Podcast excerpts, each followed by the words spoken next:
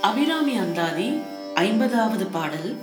சென்ற பாட்டில் நாயகியே என்று முடிந்ததை இதில் முதல் வார்த்தையாக்கி அந்தாதி செய்தார். இனி பாடலை பார்ப்போம். நாயகி நான் மூகி நாராயணி கை நளின பஞ்ச. சாயகி சாம்பவி சங்கரி சாமளை சாதினச்சு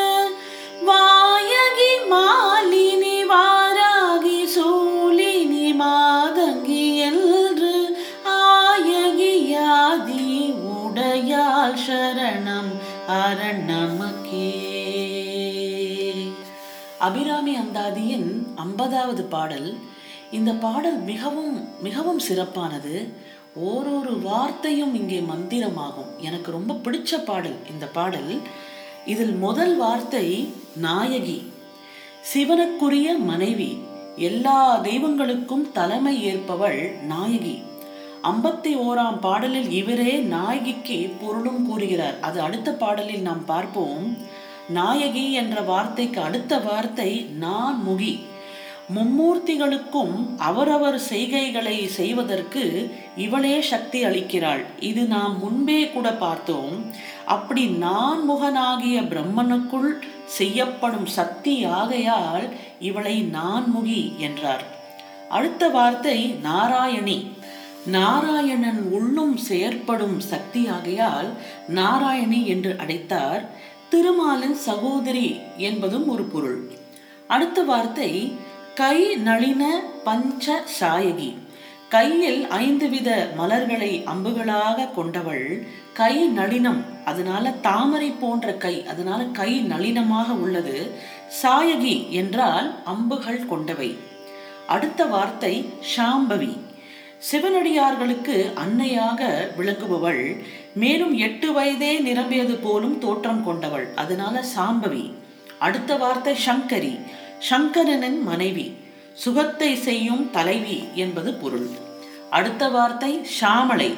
ஷாமலை என்னும் ஒரு வகை நீல நிறம் கொண்டவள் பதினாறு வயதுடைய கன்னியாக காட்சி தருபவள் அதனால் ஷாமலை. அடுத்த வார்த்தை சாதி நச்சுவாய் அகி மாலினி.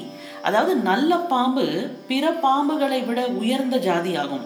அதனால் சாதி நச்சு என்று சொல்கிறார். மந்திரத்துக்கு கட்டுப்படும் இப்பாம்பின் நஞ்சு எனவே நல்ல பாம்பு என்கிறார். அதையே சாதி நச்சு என்று கூறியதாக நாம் பொருள் கொள்ள வேண்டும். நஞ்சை வாயில் கொண்ட பாம்பு. இதை கழுத்தில் மாலை போல் அணிந்து விளங்குபவள் எனவே மாலினி என்று சொல்கிறார். சிவபெருமானும் இப்படி காட்சி தருகிறார். அடுத்த வார்த்தை வாராகி. பண்டாசுரனை போரில் எதிர்ப்பட சக்தி சென்றபோது படைத்தலைவியாக படைக்கப்பட்டவள் தான் வாராகி. காட்டுப்பன்றி போன்ற உடல் வலிவு கொண்டவள் வாராகி. இவள் தேரை காட்டுப்பன்றிகளை இழுத்து செல்லுமாம். அன்பர்களுக்கு ரகசிய காட்சியாக வராக முகத்தோடு தோன்றுபவள் செல்வம் தரும் சிறப்பினள். இவள்தான் வாராகி. ரொம்ப ஒரு பவர்ஃபுல் காடஸ் வாராகி. அடுத்த வார்த்தை சூலினி. சிவபெருமானை போலவே கையில் சூலாயுதம் கொண்டவள். காளி துர்கை மாரியம்மன் அங்காளம்மை முதலிய வடிவங்களில் சூலத்தோடு காட்சி தருபவள். அடுத்த வார்த்தை மாதங்கி. மதங்க முனிவர் புதல்வியாக அவதரித்தவர் மதங்கர் என்பவர்கள் இசை மரபை சேர்ந்தவர்கள். இப்பாடலில் பதினோரு பெயர்கள் உள்ளன. மீண்டும் எழுபத்தி ஏழாவது பாடலிலும் மேலும் தனி பெயர்களை சொல்வார். அதை நான் பின்பு பார்ப்போம். நாயகி நான்முகி நாராயணி சாயகி சாம்பவி சங்கரி சாமளை மாலினி வாராகி சூலினி மாதங்கி. இதான் இந்த பதினோரு பெயர்களாகும். பக்தர்கள் இந்த பாடலை பஜனையாகவும் பூஜை செய்யும் முறையிலும் மாலை தொடுக்கும் போதும் மஞ்சள் நீராட்டு செய்யும் போதும் தீப தூப நைவேத்தியம் செய்யும் போதும் இந்த பாடலை மந்திரம் போல் உச்சரிக்க நாம் இதை பயன்படுத்தலாம். அடுத்த வார்த்தை என்று ஆய கியாதி உடையாள். பல காரணங்களாலும் செய்கைகளாலும் வந்த இத்திரு நாமங்கள் எல்லாத்துக்கும் மந்திர சக்தி உள்ளது. மந்திரங்கள் திரும்ப திரும்ப சொல்லப்படுவதால் அதுக்கு பலன் மிகுதியாகும். எனவே என்று ஆகிய கியாதி உடையவள் என்று சொல்கிறார்.